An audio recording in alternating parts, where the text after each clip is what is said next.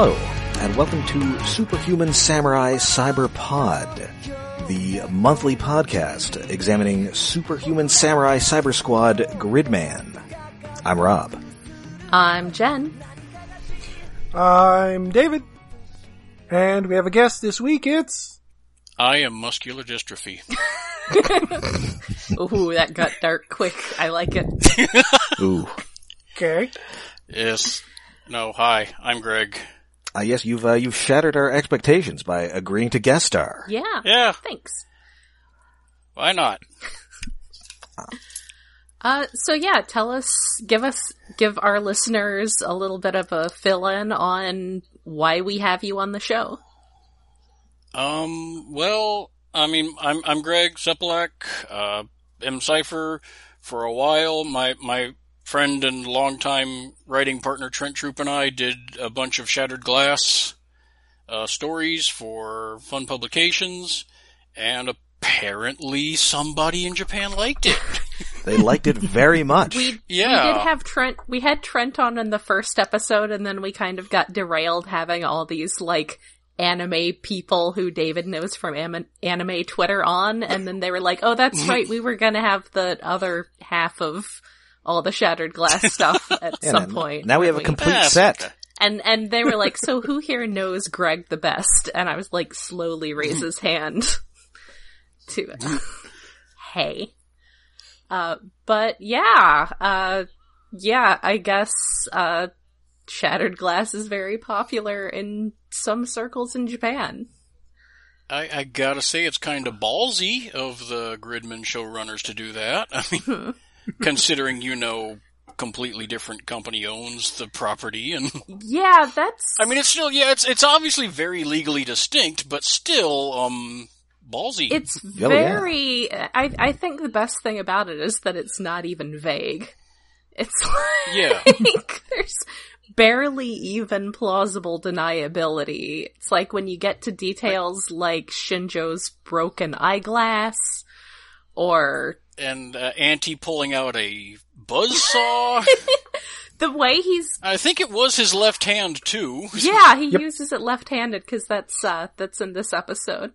And uh he's got the little like shine on his hair that looks like a Rodimus head crest. Sadly, he does not have the uh, the the seventies uh, handlebar mustache No. of uh, of his toy counterpart. That would be hilarious though. It, it it's not unusual in, in anime to like reference previous things or even like tokusatsu or stuff like um Jetman in Japan is a heavy reference to old Gatchaman anime. But that it's referenced like in characters and some ideas and so many of the character designs it this show just has more layers of reference than anything else I can think of at all. Yeah, this is just a big love letter to everything. So it, it Yeah. must have been a, a strange experience to see all of this. To just be one I mean I'm just kind of impressed that they even went with Action Master Thundercracker colors on a character. Yes! I love that jacket. Ah, best character design. I want that. I Jacket. want that jacket. Everyone so wants much. that jacket. Uh, sort of, uh, I, I saw someone I, uh, a, a mutual on Twitter, uh, from the fandom, Genevieve Frank, was pointing out that she noticed, uh, there's this, like, outdoorsy gear company called Gregory, and they're, uh, on their Japanese website, I guess just for the Japanese market, uh, they've got this sort of everyday backpack that they're selling that's like a $180 backpack. And it comes in a whole bunch of different colors, but five of these colors appear to be based on the Combaticons. and she had like a Oh, whole, a whole breakdown if you, if you look her up on Twitter. Uh, and I, I forget whether I retweeted the any of them to the uh, the Iacon Underground Twitter or if it was just my personal one at at Record Gen. Uh, but she like broke down little pairings of which backpack was clearly which character. The Swindle one was, of course, the best. Uh, fuck. Yeah, the Swindle one looked awesome. That was the only one I think I saw. So that's, I, I just, I don't know, maybe this is just a thing Japanese companies like to do now, is just have, like, really clear but subtle references to Transformers stuff because I don't know their official their official Transformers stuff is not great. Well, there, there's just so many weird official collaborations that these unofficial references just are interesting. Like, Gridman, SSS Gridman is having a crossover in, I think it's a cell phone game called Project Tokyo Dolls, which is a little girl fighting game, whatever thing. And also having a crossover with Symphogear in radio form, which is an anime about, um, girls who sing, get robotic armor on, and basically punch each other as if, if they were giant super robots. hmm And it's, and somehow that has something to do with Sim, uh, Gridman now. I don't know what. It's weird. It's great. But but yeah, it I don't just, think that seems too ridiculous for Gridman. yeah. No, no. No. That, that seems But Gr- just Gridman is just a waiting game for those of us who love Super Robot Wars. We're itching for him to show up. like, come on. It usually takes like three years. Come on. I Two I more just years. I don't know. I really really got a kick out of the screens of the the crew of the Bebop talking about getting a bounty on Captain Harlock.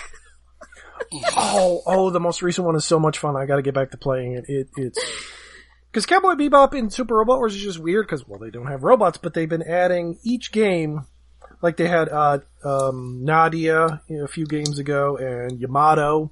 And this time it's Harlock and Cowboy Bebop. hmm Which is just weird. But sure. So yeah, it but man, Shattered Glass does really feel like a deep dive. Uh, it Yes. I mean, it, it, it, kind of feels it's like a fairly deep dive for the American fandom. Yeah, it Yeah. it kind of reminds me about how the American fandom was about uh the Transformers UK stuff circa like 1998 or so. But having this this very like uh just a lot of sort of I don't know, it was very interesting because we didn't get it and that made it even more interesting. Uh kind of kind of same with I mean the Japanese. You know, everybody's oh the weird Japanese stuff. We've got the we've got the Breast Force and the Dino Force and and nobody and there were no English translations of anything. So it, we were just sold on visuals and toys we could not have. Nothing makes a nerd hangrier than something they can't have. Yes. you cannot have Yeah. these. Doesn't matter if it's any good or not. No, and, and victory, as it turns out, not that great. So, No, no, the toys are okay. toys are fine. The show is Yeah, cute, but, you know, not, the show is passable. not the It's- sort of, easy. It's easily the best of the uh, the Japanese original Transformer shows. Mm-hmm. I mean, That that is a bar you can stroll over, but you know, yes. yeah, I mean, you don't even really need to lift the leg that high. Yeah. So, so yeah, it's, I, I, I get the feeling it's that very sort of like, that, that foreign, it, it's exotic. It's got that exotic Yeah. thing going on with it. Uh, though I would say, It's like me and the Malignus. yeah, I would say more like the, the Transformers UK stuff than the, uh, G1 Japanese stuff though. At, at least also the stories have some sort of, you know, actual quality and value to them, unlike the Japanese stuff. Yeah. So, so yeah, uh, we, we have an episode we watched. It was very exciting. That's right. The seventh episode. Uh, we've reached now, I guess the, well, we are past the midpoint of the series. It's, uh, there are 12 episodes. This is the beginning of the second half. And this is episode Nice. seven, Scheme. When they start dumping the plot on you in big chunks. Yes. Well, we got a lot of that in the last episode. Yeah, last, so, Yeah. uh, Greg, like, how many did you, do you remember how many I think I episodes you actually through? got up to five before I kind of lost track. I was watching it as they came out, and then I got distracted. Mhm. And so I think I actually missed the prior episode. I, I started, well, let's see, Rise of the Ninja Turtles came out, and the new Mega Man cartoon came out, and DuckTales was still going, so I was kind of bouncing between them, so I lost track of Gridman. hmm Yeah. But I did see seven. I've, I've been having that sort of thing with, like, everything lately. I Uh, did see so you- seven, and I feel like I don't know that I missed all that much, to be honest. By missing I guess They give you a lot of six in this one. Yeah, there's a lot like of they recapped a lot Yeah. of it. there's yeah, there's a lot of world building exposition in episode six, a lot of reveals, but yeah, they they basically recap it here. Uh, Yuta went on a train ride with this adorable, tiny, vaguely reptilian or amphibian uh, kaiju kid, and she told him that he's living in Sim City. So who is she based on? Oh, she's. Oh wait, did I mute myself? David, Oh, I muted. She's she's she's not based upon a transformer. Odd. Well, the closest she can reference is like she's Wreck-Gar ish, without it actually being a reference to Wreck-Gar.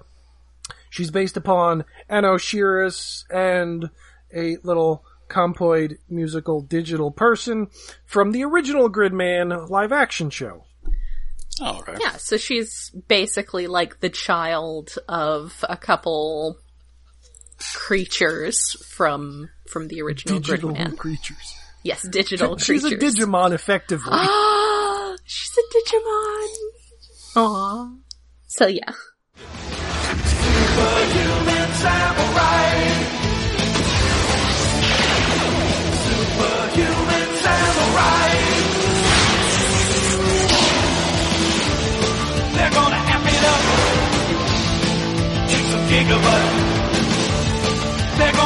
It up.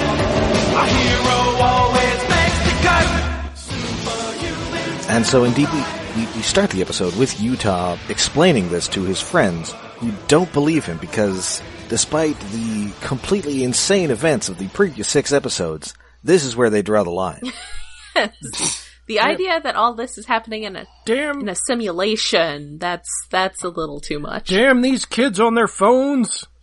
Not believing in God. Ah. or or not even so much a simulation. It's it's it's like a uh, it's like that episode of the Twilight Zone with Billy Mumy. yeah. And in this case, Akane is the Billy Mumy, and she has no Cloris Leachman to uh, tell her what to do.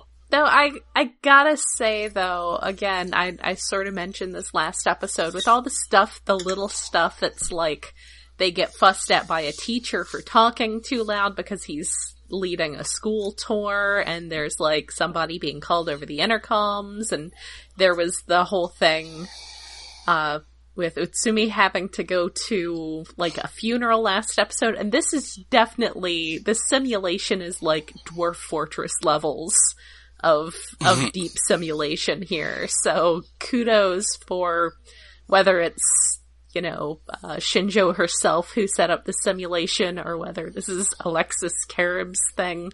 Good job on programming this. It's very deep. But no, even though they are, you know, they regularly talk with a, a robot who lives in a computer, and That sucks in people who become giant robots. this this is just totally implausible, and they do not believe it. I mean, yeah, you you do kind of gotta draw the line somewhere. It, it does feel like a step too far, especially like describing this little kaiju girl. And I, I wonder if he included a, a part, piece of information that I managed to leave out last time. The only thing I really hate about Anosillus too, she wears Crocs. Well, I mean, she's a little amphibian reptile thing. I guess Listen, they may not be stylish, but they're very comfortable. Yeah, they're very practical. Are they? They're very practical, David. Trust me on this. Okay.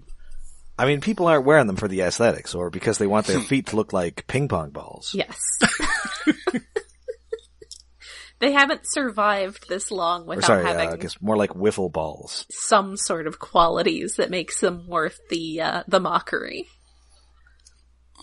Anyway, so speaking of implausible things that they have decided to accept, uh, this is where uh, their uh, their uh, where of course Jen's uh, trash son My baby. uh, Anti drops into school.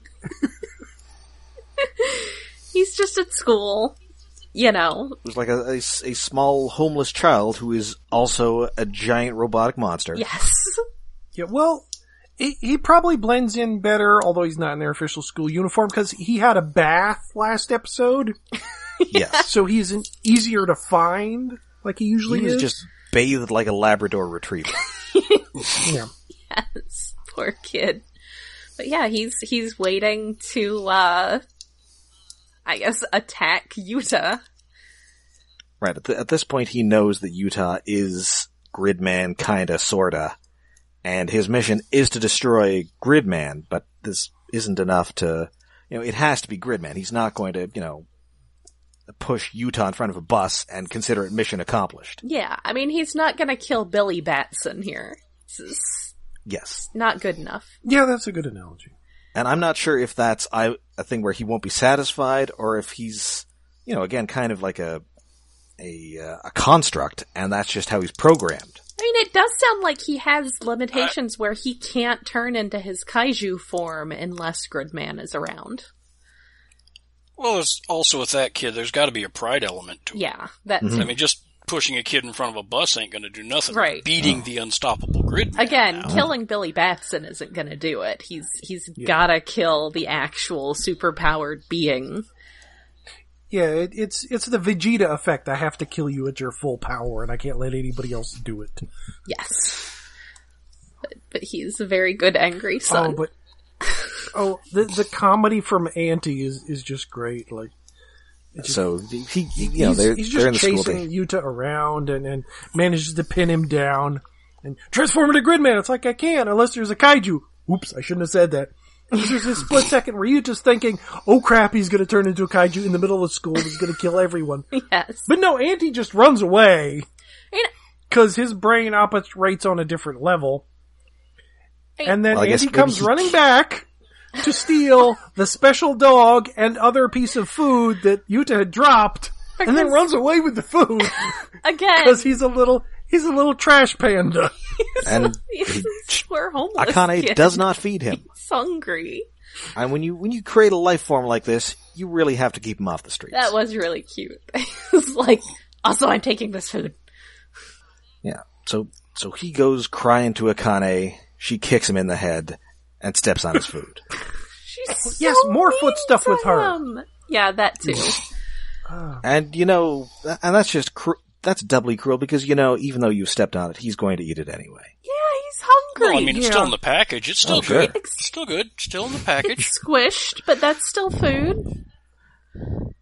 Also, it's a Also, special it- like, dog. it- it's a special dog, which we saw them buying earlier there in the cafeteria. The, and a special dog will come up later in the episode, but the fact that she's stepping on it, that this one is beneath her, but another one was enough to kill someone over. hmm She's she's very capricious as a god. At this point, like it's if if you go back to when Yuta picked it out, I mean, it looked like they have a lot of them in the cafeteria now. Like perhaps the god in charge of stocking the cafeteria has decided we're just only going to have special dogs now. Possibly. Well, also it's like I, I only vaguely know about this from anime, but apparently, like the the lunch foods in Japan, like they have a short run in some foods that sell out quickly. Maybe the mm-hmm. special dog is the thing that everybody wants. Or Now maybe it is because of previous incidents. If I if I had a simulated world of my own, there would just always be pizza everywhere. Everyone would eat pizza and they'd like it. I mean, that's very much like the real world. Uh, it it was where I used to live. Not as much where I am now. Oh, So anyway, they uh, they decamp to uh, to Rikka's mom's place. They're hanging out there. Still, nobody believes uh, nobody believes Yuta's crazy story. It's like, yeah, so much other crazy stuff has happened. But no, this is a And this is too again, we are we are at this junk shop, sitting around talking with our robot who lives in the computer and our weird hobo friends who turn into super vehicles. and claim to Well- be middle schoolers. yes, that's the thing. perhaps the most the- unbelievable the- thing. the hobos start to believe him, or at least Max definitely believes because he was following around Yuta with the, the little trash kaiju girl. Yes, Calibur says he thinks nothing. he's just Yeah. he's just gonna go along with it. He's the best. He's checked out this episode. He's he's getting his voiceover residual check. He's fine. Yes, he's just gonna take a Listen, no, nap no, for I- the rest of the episode. Yeah, I, I read ahead. I'm not in the big action scene. You guys got this. yes. He, he's checked out for the episode. And uh, also of note here, uh, Utsumi, even though we saw him bonding with uh, Akane in the previous episode over their uh, kaiju fandom, Mhm. uh, he specific when uh, Rikka's all up. Well, no girls like kaiju. That would be ridiculous. And he's all, yeah, that would be Oh, ridiculous. yeah, that would be like that. But for the most part, these characters share when asked questions, except for this spot where Utsumi's dodging the question, being the normal high school set anime cliches. Yeah, But not wanting to be like- an otaku. yeah, I don't quite get that myself. In this case, I think it's because he likes her, and her liking kaiju is kind of a secret between them. Mm-hmm. hmm and and he doesn't want to reveal that, although it's plot relevant. Yeah, so Like, what if she's Yes. a hmm. nerd? Hmm. a nerd. I do think it's kind of Well, you can't have people talk about the plot, then the plot would not be complicated. the plot won't happen. It's like time travel. How dare you suggest people talk to each other like actual human beings? it's it's just This is anime, damn it! well, yeah, Has to be In anime, misunderstandings. such a- it's such a standard annoying trope that comes up all the fucking time in every other anime. That this is so far the only real case where that happens. It's it's an improvement. It's annoying that it happens, but still.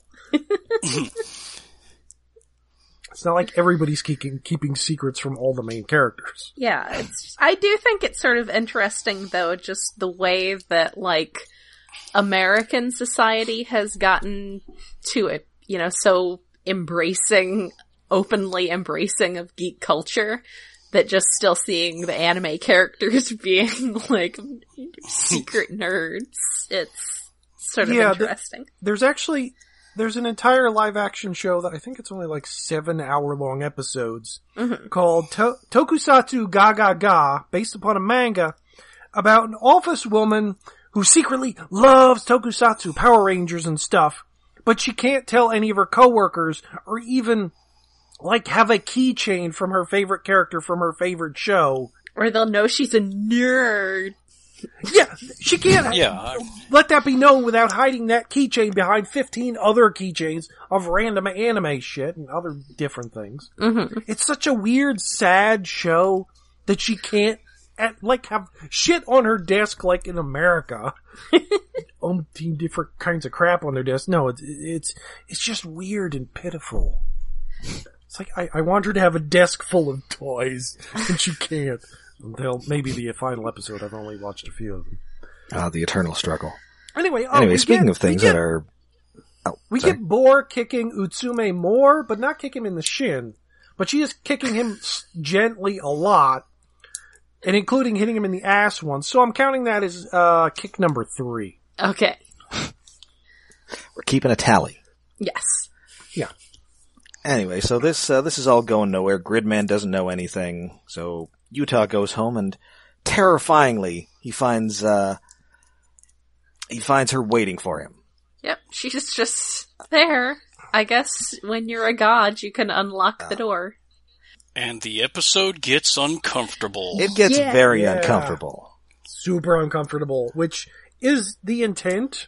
I do like that she Like, calls she him says, "Welcome home, Gridman Gridman Kun. Yeah, Gridman. it's overly friendly and weird.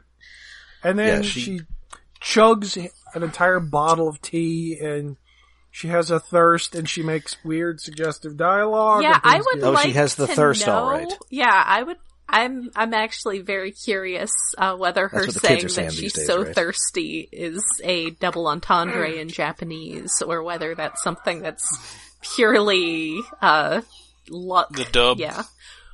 Well, I mean, I mean, it's she is actually like thirsty. She is literally thirsty. So it's not even something that they would have changed for the dub. It's just that it would have been Yeah. conveniently also something that was hmm. used metaphorical in English. But so I'm I'm sort of curious whether that's like Cause I mean, internet culture, I could kind of see like Twitter and all having, you know, Japanese Twitter having picked up on that and it, it actually translating and, and that actually having Yeah. been an intentional double entendre. But, but I am I'm not sure when. curious about that. Oh. Yeah, I'm not sure when know. thirsty entered the millennial vernacular. Fairly recently, hmm. but Yes. Well, I've, I've like, heard it for a few years. Oh. Yeah, yeah, two or a while. three years. It, it, it's Yeah. been, it's been a consistent thing. I'm not enough on Japanese thirst Twitter to, Yeah, I, I, I whether that's something that translates literally. But I guess I wouldn't Well. be oh. that surprised with the way social media is these days. But yeah, she is also Yuta is cer- she's thirsty and also so thirsty. and Yuta is confronted here with a thirst trap. yes. Just gets on his bed, rolling around with his pillow, talking about it smelling like him. It's Yeah, that's creepy. And saying things about being with a god Yeah. in yeah, a You euphemistic can do whatever you want, and I just get increasingly uncomfortable yeah. for many reasons. The definitely a significant one of which is that these are like teenagers, and not older Yeah. teenagers. Oh. the younger kind of teenagers. Well- Th- that, that's the given problem with pretty much every other anime. yeah, It just feels extra weird it's, from it's this the one thing about this show that I'm really not on board for. hmm is Like pretty much everything else, I'm down with her being her being creepy. Absolutely. mhm. yeah, The the framing. Yeah, um, the- I'm uncomfortable now, and Yeah, the- not the- in the way you want me to be. The camera is lingering on her in ways that are inappropriate. not a, not appropriate for her age. Let's get everybody in swimsuits. Yeah, Yeah, we did that a couple ago. three episodes ago. Yeah, Something like that. Yeah. yeah. But fortunately, Anyway, let's move past the awkward. Fortunately, Yeah, you- uh, Yuta is yeah. too good a person for this and holds his ground, Yes. though he is also uncomfortable. Yeah, But I then mean, he's is- forced to walk her home because she says, "Uh, "Fine, whatever. It's getting dark. Walk me home." Yeah, no, I, I just, uh, hello? hmm I can Yes. hear you. Hello. We Oh, got good. you, Rob. Okay. Yeah. Ah, Uh, sorry. Okay. Uh, yeah, Okay. no, I just, uh, I just broke into your house, admitted that I am a terrifying god of chaos, uh, but also it's getting dark. Can you walk me home? yes. It's You know, if so she would be nicer to Anti, she could get him to walk her home, and he's probably a lot more useful for that than some guy who is actually technically your nemesis. Oh, something something I think we bypassed. I wanted to comment on. I don't know if we'd seen this prior, but there was when they were talking about how you know they're debating whether or not she was a god and that the kaiju come and destroy but then rebuild. We got this pixel graphic section. Yes, Has that shown up before? I don't remember seeing that that. was in the previous episode. Yeah, that was So yeah, that was Alright. one of the things that they sort of revisit But from that was- episode six. yeah, that's fairly new. I haven't It's pretty cool. I hadn't seen Go that back- before. I'm like, oh, it's a cute little Minecrafty thing. All Yeah. right, all right, Yeah, sure. go back. Go back to last episode. They, they they do a lot of weird PS2 graphic, neat stuff in there, and actually have like an PS1. 8-bit version of the theme song. It, it, it looks like a, like Sim City or something. yeah, there's Yeah, it's, it's vaguely 16-bit is what I'm. yeah, there's a PS1 16-bit era isometric. there's a very cute time. little SimCity. It, it reminded me very much because uh, Mega Man Fully Charged does that like every episode. There's usually like at least one or two bits. That's all. That's all pixel work. Ooh, So it it just I just suddenly wait. When did this happen? When did this start happening in Gridman? When? What? yeah, that was just part of their their whole way of, I guess, communicating that this is all actually a simulation. Sorry, you're in the Matrix. Hmm. You have to deal with the existential repercussions of that idea. I mean, I, I do kind of feel like that's probably where Rikka and Utsumi are coming from, is that there's, you know, it's one thing learning that there's this classmate of yours who has all these kaiju they're con- controlling. Finding out the entire world is not real is like an existential level of that, that's, You're in Minecraft. Yeah. Ah. that's pretty heavy stuff to deal with. So I, I can kind of see them being reluctant to to deal Yeah, they with might that. be dubious about that. It's like, oh, okay, this this homeless girl told you that we're living in a simulation and that we're all NPCs. Cal- calm down, calm down, Yuta. We need to have a talk. Yes. I know things So have been it bet- crazy, but that's a little too crazy. So is it better to be trapped in a simulation created and controlled by a weird kaiju obsessed sociopath or one created by like some sort of Scandinavian Nazi? I mean, Um, six of one, half a dozen you dozen of might the get other. step- stomped on by monsters. and I guess you not just gotta hope that Akane sells the whole thing to Microsoft. Yeah, yeah. Before Uh. your young nephews get super into it. Yeah.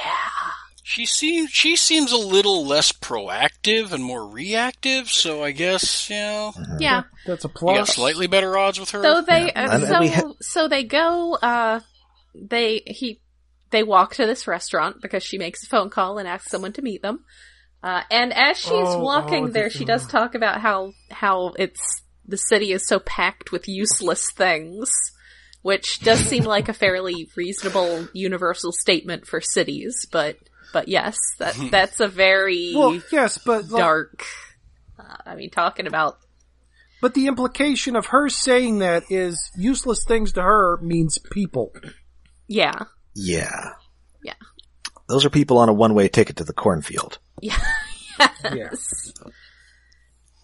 Anyway, so they decide to go to a restaurant. Oh, they they pick a nice looking Chinese restaurant that we've been to before. It's the restaurant of Psychill's dad. Oh no! Yes. Yeah, Greg, you probably remember from the first episode. Oh, yeah. the girl who was totally psychill. yeah, I did catch that part, Yes.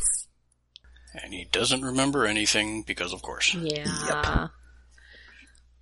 And it, it is a good, it is a good setup to prove her point. Yeah. Mhm. It is a very good setup to prove her point. I, I really did like this little plot turn right here. But I, even I enjoy then, this scene just because it's so weird.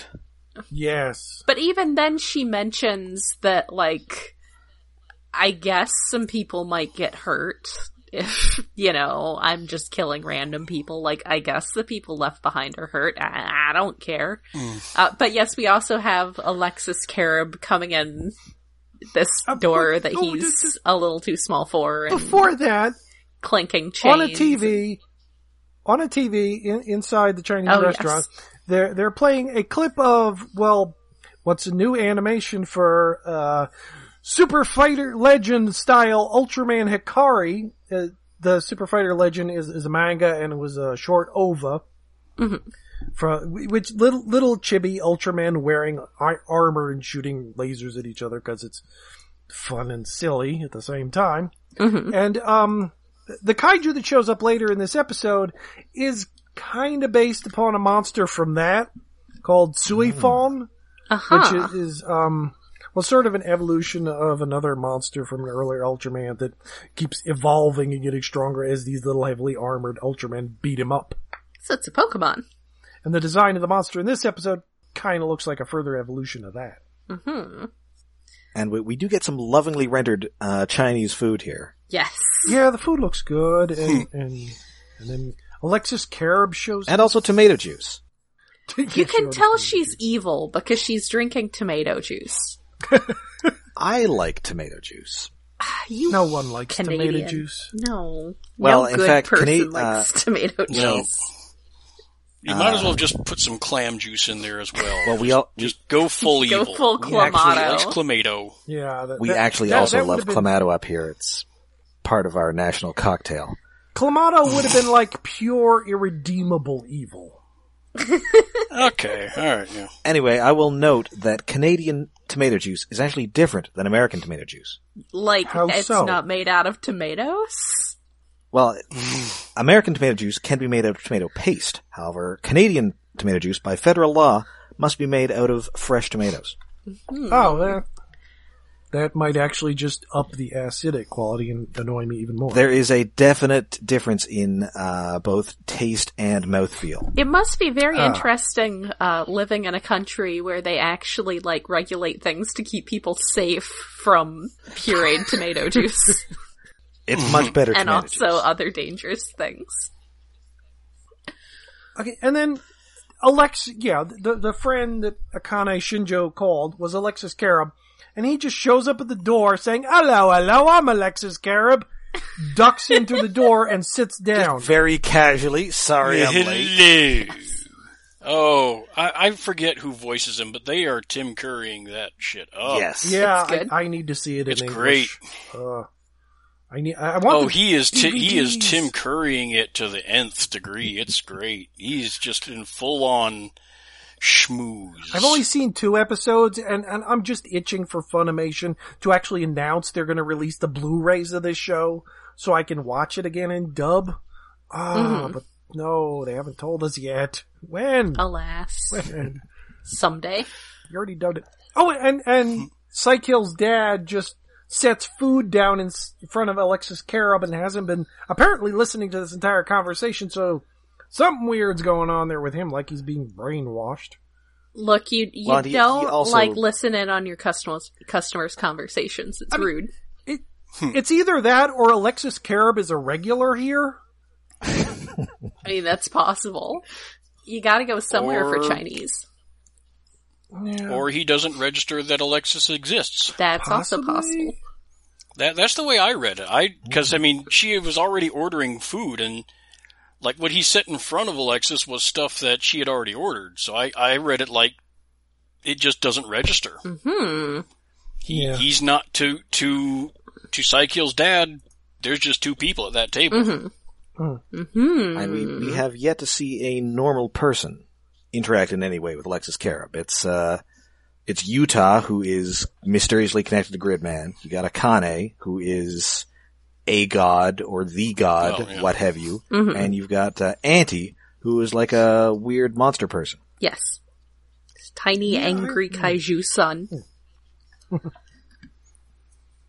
But our, our regular human supporting cast have Oh. yet to encounter him, and clearly this uh, restaurant owner either doesn't acknowledge that he exists or doesn't acknowledge that he's a weird robot demon. hmm So, uh,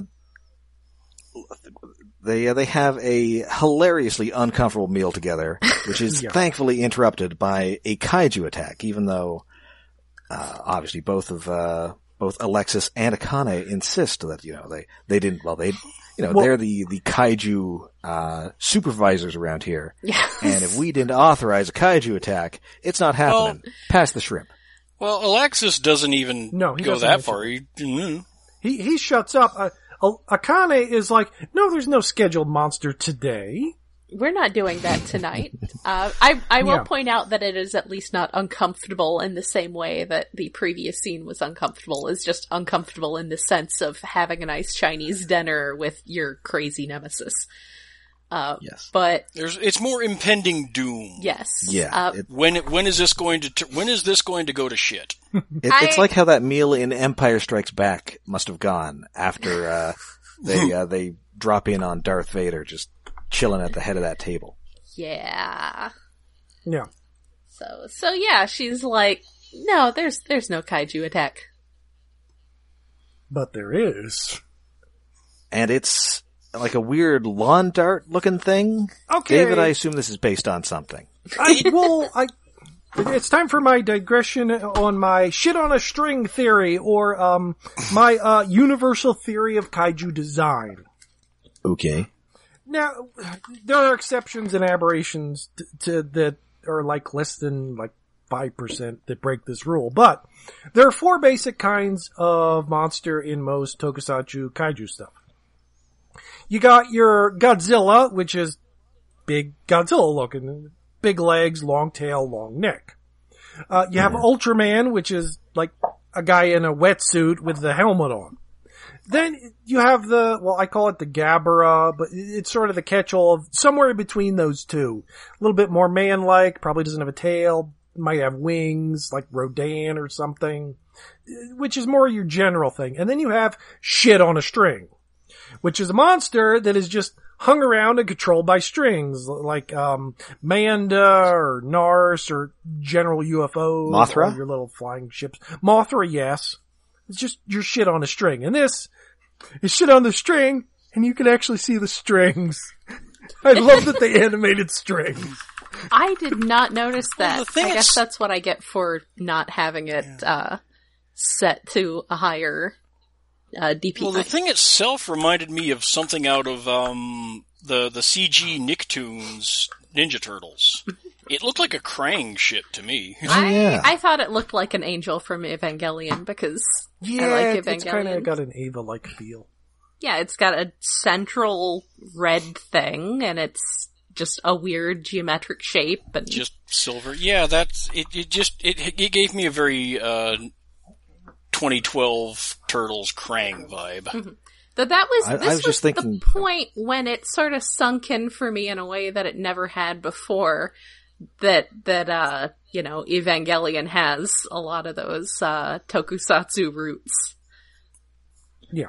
'Cause, fighting. Um, monsters in a city. Hideaki Anno really, lo- he really loves Ultraman. Yeah. But yeah, it's it's a weird shape. I did not notice the strings though. I I appreciate Yeah, I- that a lot. I think like in, in either the first or second shot, you see it, you can actually see faint lines that are drawn on there. Mhm. And then you see them again later, but, but it, it's, it's just a nice touch that, oh, there, there's a faint little line. So, uh, so Yuta does com- you know, he, uh, he does the Gridman thing. He fights this thing. He has, uh, very little success against it because he keeps destroying it and it keeps reforming itself. As as an angel does. And, and meanwhile, Akane has gone home and, uh, Alexis Kerib fesses up that it is indeed a kaiju and it was created by Anti because he was, uh, he was real, uh, so he was real mad about this whole situation. He was he really wanted to make one. And probably also very hangry. So yeah, he's probably eternally hangry, poor kid. Aw. Yeah, so she sees his dirty footprints in her room, and there's a bunch of kaiju that, that are, get a close up. Um, Nova and Silver Bloom, and some other UFO kaijus. Ooh. Were, were kaijus that some of them actually transform into like UFO shaped things. Shit on a string. like um, Nova is like um, oh, what do you call the um, the little things they put out in, in anime in Japan. The little white cl- ghosty looking thing to ward off rain. Or uh, um, uh, Taro Taro Bozu. That that's what it's called. Only Nova is red and tries to kill people. You know, as you do when you're a kaiju. yeah. And so she, she responds to this by kicking her computer monitor in the face. Yes. More foot Which action. breaks it. You know, she's not. We, we've mentioned this before with her. You know, I was talking about her cell phone and how that. You know, there's the whole like uh, shattered glass Optimus window thing going Yeah. on with that, but also sort of representative that she does not take good care of her things. Uh, and as we find out, you know, everything, the entire world is her things, so that's kind of relevant. And her kicking and breaking her monitor is definitely a, a sign of how she treats her things. She's, uh, she's just in a real boot to the head uh, kind of mood uh, today. Yeah, she just wants to kick things. I, I can understand. It's relatable. and she's probably also mad because both uh, Yuta and Lexus Kerib pieced out of that dinner. She probably had to pay for it. Oh, yeah, Alexis said he was gonna. It was his treat, but yeah, if he Yeah, took that was off, the weird then- thing. Like she said, like he's gonna pay, and it's like with what? this this digital monster money. has money. what? He tries to pay with Bitcoin. That's how you know he's evil. oh, he would. Oh. He would. Anyway, so this uh, this is not really working. So uh, it's it's time for the Neon Genesis junior high students to do their part, and this time it is the strafe guy. Yay, Vit. yes, he is the handsome one. Yes. Uh, and yes, they decide that they basically, uh, Boar's stuff isn't going to do any good if the, the grid laser is not working. Uh, Oh yes, we get so yeah. we get official shin kick number four. Yes. So it's time for the flying guide. And, and he's so used to not getting to do anything that there's, I love that pause where they're all looking at him. Oh, it's my turn now. It's uh, it's like Aquaman when they're finally fight when the uh, Super Friends are finally fighting somebody in the ocean. and there's just this, this significant pause and then Boar is like, hey, we're talking to you. Yeah, while while they're just staring at, at this well dressed, pretty looking moron, it's like it's your turn. Meanwhile, Yuta's all knocking him down is easy, getting him to stay down is the problem out there. Yes. So, yeah, he uh, he goes into the grid, emerges as a uh, kind of cool looking blue jet. I like that the uh, the cockpit flashes. It's it's very 80s cartoon. Yes. Yes. Very 80s anime. And they combine into Sky Vitter. And I assume that Vitter was one of the actors in the uh, No, no. Uh, Vit is what they called the jet part in Superhuman Samurai Cyber Squad. Um, like he has, Vitor. he has like a lucky attack, and Lucky was the name of one of the characters in Great uh, Superhuman Samurai Cyber Squad. I think something like that. Ah. Okay, all I could think yeah. of was disgraced uh, U.S. politician David Vitter. Oh no, no. But- Significantly different. Yeah. yes, does not turn into a jet, No. as far as we know. The um, I mean, th- the their combined head is gotta be a reference to some transformer, but I couldn't find it, and it just didn't ring any immediate bells with me. But the basic transformation style and and coloration is a reference probably to uh, what is it called? Uh, Sky Max from Brave Fighter Exkaiser. Yeah. I don't know. The head looked like a bunch of the the current um, bullet train transforming things from very. It, it just has that feel to me. They've got that kind of elongated biker, you know, cyclist helmet kind of. I can see that. Yeah, the jet definitely looked a lot like, uh, possibly specifically one of the knockoffs I used to pick up circa like 2000, 2001 at like yeah. the Lillian Vernon outlet store at Potomac Mills.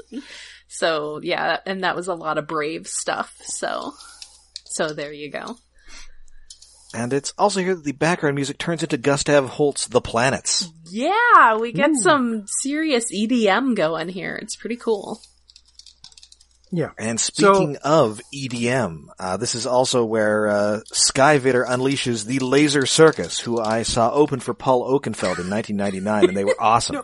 Oh, uh, it's it's the um, Laser Circus Amp, and Amp was one of the characters in Supreme Samurai Cyber Squad.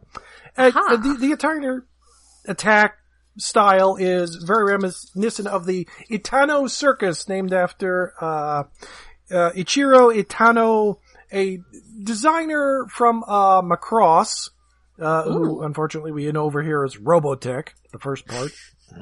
And uh, the kaiju was actually designed by him too in this episode. Cool. Apparently, I don't know why. I'm not sure where the circus part comes from, though.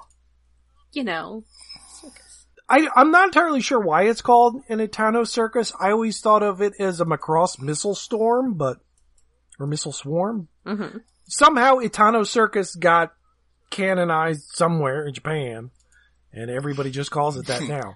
it's a circus. I guess it. Well, it, it fills up all three rings. Something is going on everywhere. I like- definitely wanted some Calliope music on the soundtrack. Yeah. Yeah. I, and and speaking of references to things, I feel like I I am a bad nerd. Uh, Anti shows up, Yes. and he gets his big like bell flying legs, and there's some Zeon mobile suit. Yeah, that's what I was thinking. I Could don't remember that? cannot for the life Come of me on, remember it- which one it is. The original Gundam, Char's final suit, the Zeong. The Zeong. Okay. Yes. It- it's just Zeon with a G at the end. it's I've the most actually- inventive name. got the the Gundam wiki Zeon webpage open going down their list of suits and I I Well, it's at the actually did not click on that one but yes that's the crazy antler headed thing and that's Yes. That is I'm I'm pretty sure I had a a MS in action toy of that Yeah, so- at some point. This, So we- this entire fight is great and fast, like, um, Sky Gridman just flying higher and higher to find, oh, the thing that's actually controlling the little shit on a string is another kaiju flying in the sky and Anti standing on its head and then he transforms and, and then we notice and it's got a bunch of strings sky. on it, like it's uh, it's controlling these like marionettes. Yes, it's kind of neat. And, and what, what, what is in the sky, Rob? Um, it is a bunch of weird day glow cyber buildings, which I do recognize from uh, the original uh, TV series. Yes. It's very vaporwave. So it's possible that Very, this is all deep dream too. Ah, it's possible this is all taking place in a computer, and this is in fact not a. In addition to being a reboot of Superhuman Samurai Cyber Squad, it is also a secret reboot of Reboot. kind of, sort of. Dun dun dun. There's so many things. Well, it's obviously a reference to the original Gridman, but but stylistically, it's also like the final episode of Big O, which the head writer of this is from. He wrote a few episodes on that. The final episode, they found out they were living in a domed city that was had giant lights in the sky, like it's a stage. Like the entire world they were. So that's a lot of illusion here. Same thing. Also, uh, the original Gridman, it had that, well, they would fight in this weird red and blue and glowing yellow and shit. Digital world made out of, like, Gundam sprue leftovers, only gigantic. Ooh. And uh, an, an idea they had in the original show that they never actually did was that Gridman and the monster could fight on the ground or on the ceiling, which was the same digital city. and it's coming back around here. Although they don't actually stand on it, they're just flying around it. Right. it's very cool. Yes. So they uh th- they defeat uh, this uh this marionette monster. They defeat Anti. Uh, all is back to normal, except of course Akane is. Oh, uh, back to normal. We, we, we didn't even mention how he, how does he defeat the, the kaiju? Slices it in half, doesn't he? Oh, that's right, right. The, Yes. the the thing where you he slices it in half, and then both halves very neatly fall apart, and then they explode. Yes, it, That it's very impressive and it's not as gooey as um, slicing monsters in half happens in a lot of uh, early Ultraman shows where um, sometimes when they, they cut a monster in half lengthwise all the goo and brains and guts inside pour out uh, as what happened to alien metron in uh, ultraman ace. That's really gross. So this mean, monster I'm- conveniently just explodes so it's less painful for him yeah, I don't really know my anime, but I know that the th- thing where you you cut a monster in half, it slides apart very cleanly, and then explodes is a thing. yeah well Well, I mean, if these are also, you know, there hasn't been much goo in this series, has there? It's, I mean, they are effectively toys brought to life, so it seemed like, you know, the slices should be clean. Yeah, I mean the mm-hmm. the first one they fought had a very toy like feel to it. Yes. It was crumbling because it was still made of clay. Yeah. Yeah. at, at, at one point, I want to see them slice one open, and it's just and like a couple of giant double A's fall out. Oh wow, that would have been a great game. That that doesn't actually happen, sadly, but that would have been ah. neat. Yeah, things falling open and then exploding is a very uh very mecha thing to happen. I mean, it happened to Predaking. That too. Oh, that's I mean, right. Oh yeah, with the brain. I mean, he's not mecha, but Speaking he's a of goo, he had that weird organic brain. Well, he had the brain, but there was no splurt. No, it was just cut clean. Right. I need to. I need to find Zone somehow and watch that again because it's been too long. Zone is weird. or has it not been long enough?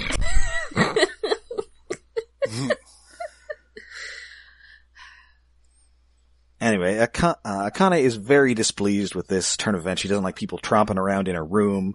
She doesn't like people horning in on her kaiju making gig. Mhm.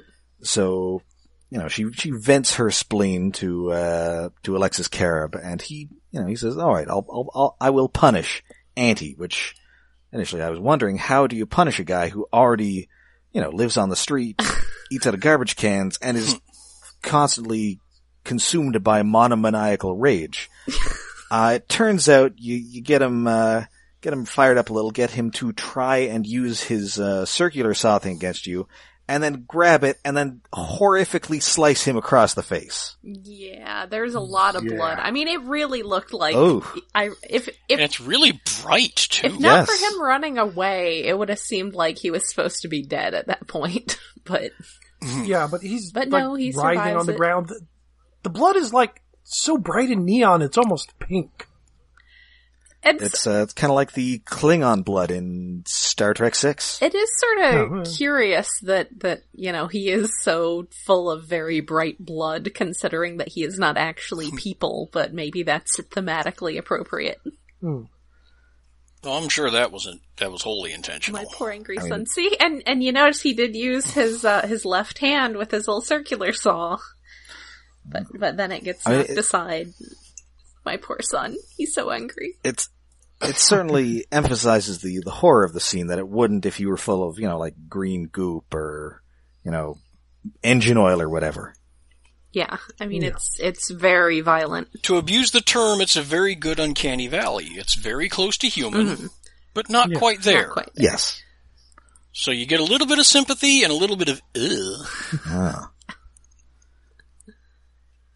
And that is where we leave things. That uh that was a real this only raises further questions kind of episode. Yeah, Yes. Uh but I I did enjoy it. Uh inappropriate sexiness aside. Yeah. yeah. that's- That on a second viewing, because I basically uh, I didn't watch it as it was coming out, but I watched it like maybe a month or so delay. So basically, I was a few episodes in when the series ended, so I was just like, ah, I'm gonna watch the rest of this. I'm just gonna watch the rest of this.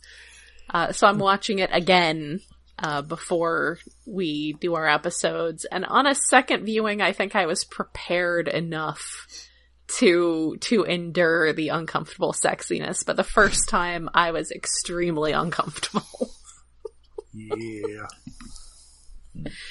It it's just well, 'cause it's it's also like it's anime. It's, it's a high school girl. It's also existential dread because oh, that's shattered glass Optimus Prime acting sexy on somebody's bed.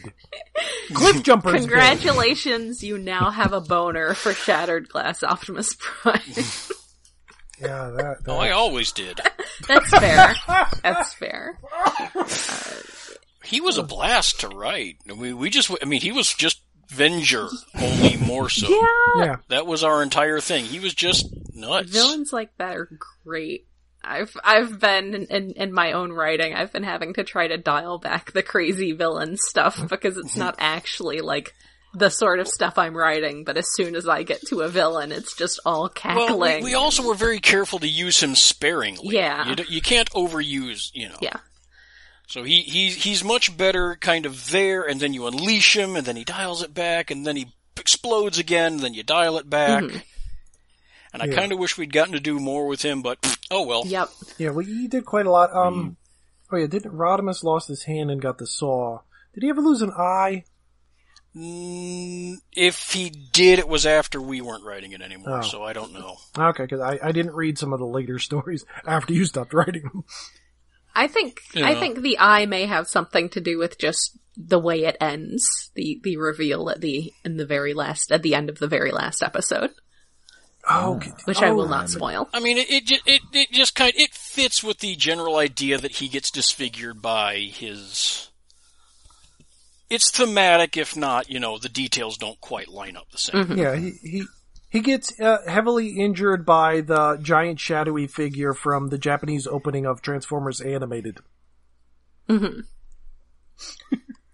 Well, I mean, if he like I said, I haven't seen beyond this episode, so if he gets like some kind of cybernetic eye or something, or if he's just scarred, you know, You want me to spoil it? It's not that big a deal. No, yeah, go no, for don't. it. I'm sure it's not, re- that big. We a deal. don't want to spoil Rob is the thing. Hold Yeah, on. I, I, I too, I too have not. I, I just watch it episode by episode. It's a very I- tiny detail Okay. that I think is hinted at thematically, so I don't think it's like a complete ridiculous twist. No, not Basically, in the last it's a episode, the bandage comes off and the eye beneath it has healed to blue. Ah, So, So it's two different colored basically like is kinda he's becoming people. Which is sorta, like I said, seemed where they, you know, like with the, the very red blood. So, Well, he, he's becoming the uh, Marvel Cinematic Universe Thor. well, yes.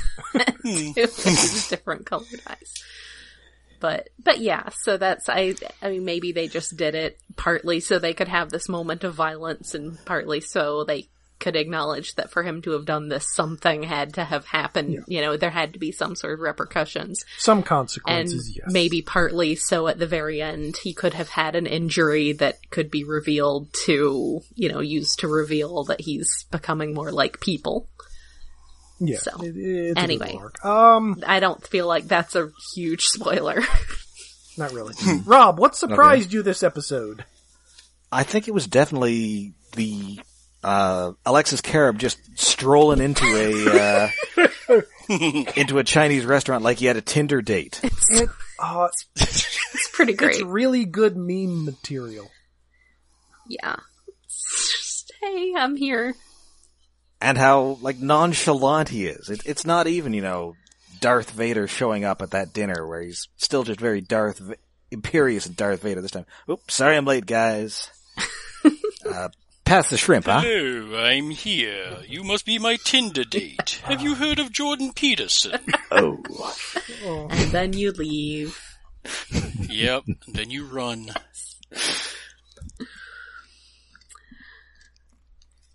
well, well, well. Thank you very much for uh, for joining us, uh, uh, Greg. This was uh, Wee. this is, this is uh, some weird, wild stuff on this episode. Uh, It was a thing that happened.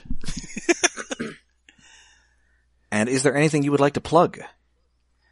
Um, well, right now we- we're on a small break just because of sicknesses and things, but uh, what Trent and I have been doing over the last several years, a little thing called Isle of Rangoon on YouTube. Yay. yay Isle, I-S-I-L-E of Rangoon, R-A-N-G-O-O-N on YouTube.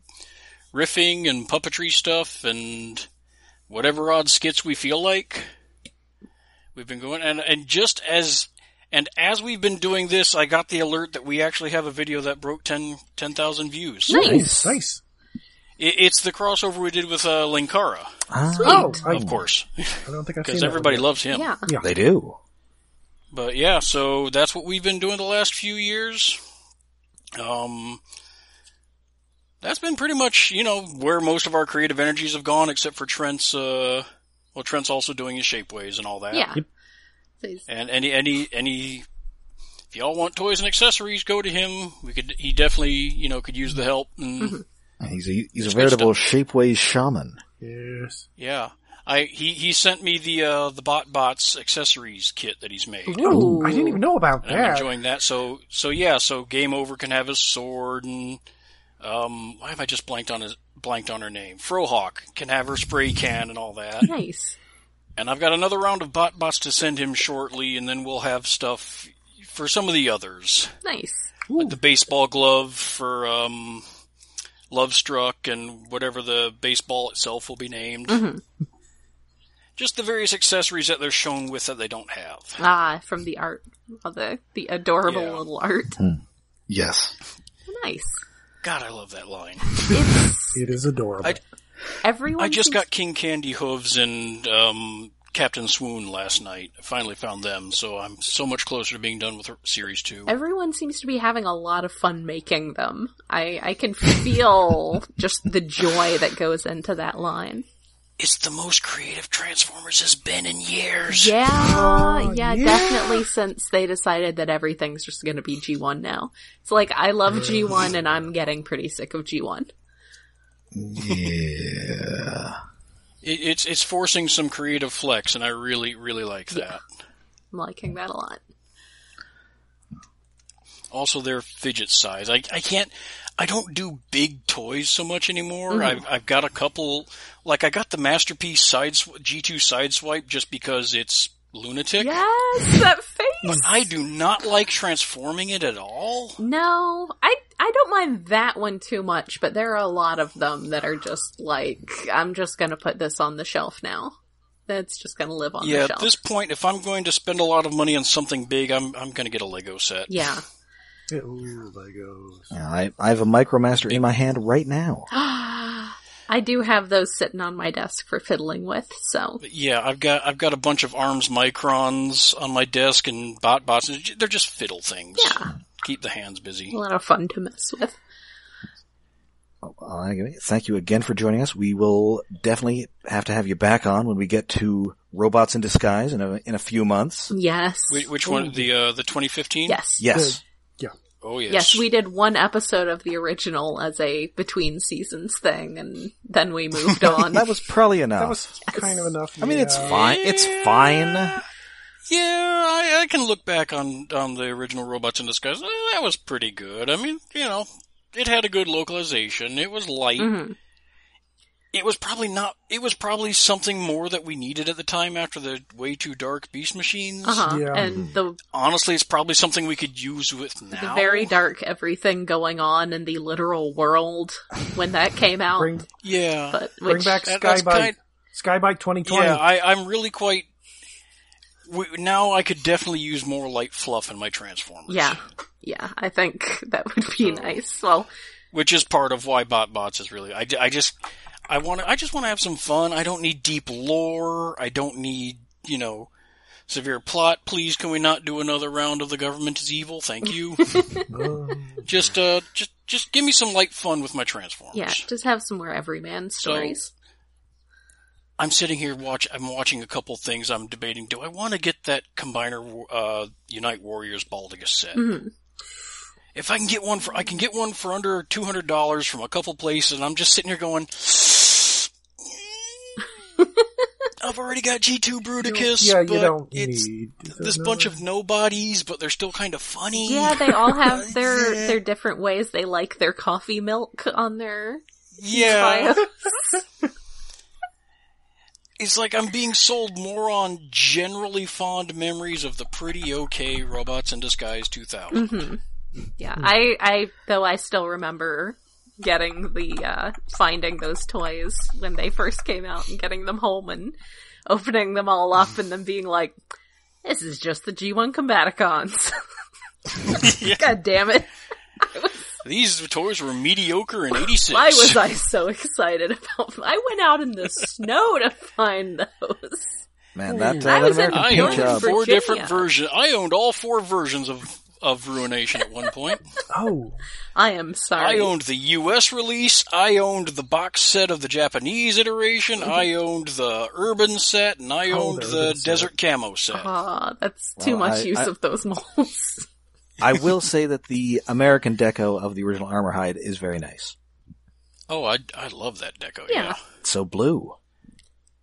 Very beautiful. I kind of wish they Also, had. Armor Hide is Richard Epcar, who was pretty great. yes. right. He's Jigen. Yes. But no, absolutely. If you're, if y'all, if y'all start doing, uh, Robots in Disguise 2015, I'd be down for showing up for some of those. No, it is. Uh, it is on the docket. We are in the. Uh, we are in the latter part of the second season of Prime, Yep. so, So we're we getting are there. moving along. Yep. All right. All right, so, I dig. all right, so until next time, I'm Rob. I'm Jen. I'm David. I'm Morley Safer. all, all this and Andy Rooney. 60 minutes.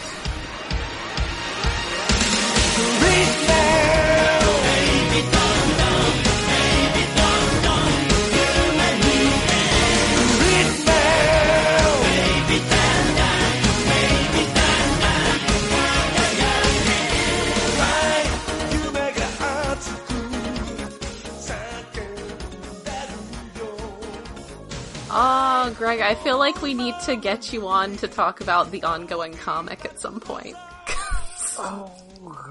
Well, that Uh, would I have to read it? To yeah, do that's so? the thing. Yeah, You'd have to force him problem. to read it. Yeah. Well, we would actually have to force him to pay for it, but we'd force him to read it. No. Yeah, I mean, I could- I don't know. You can. I could share the review PDFs, but also, yeah, that, Well, I've read the wiki summaries because you know those are at least comprehensive and well written. Oh yeah. oh my. Oh god. That that ma- this comic finally makes sense. It was designed to be wiki summary. That's all it is.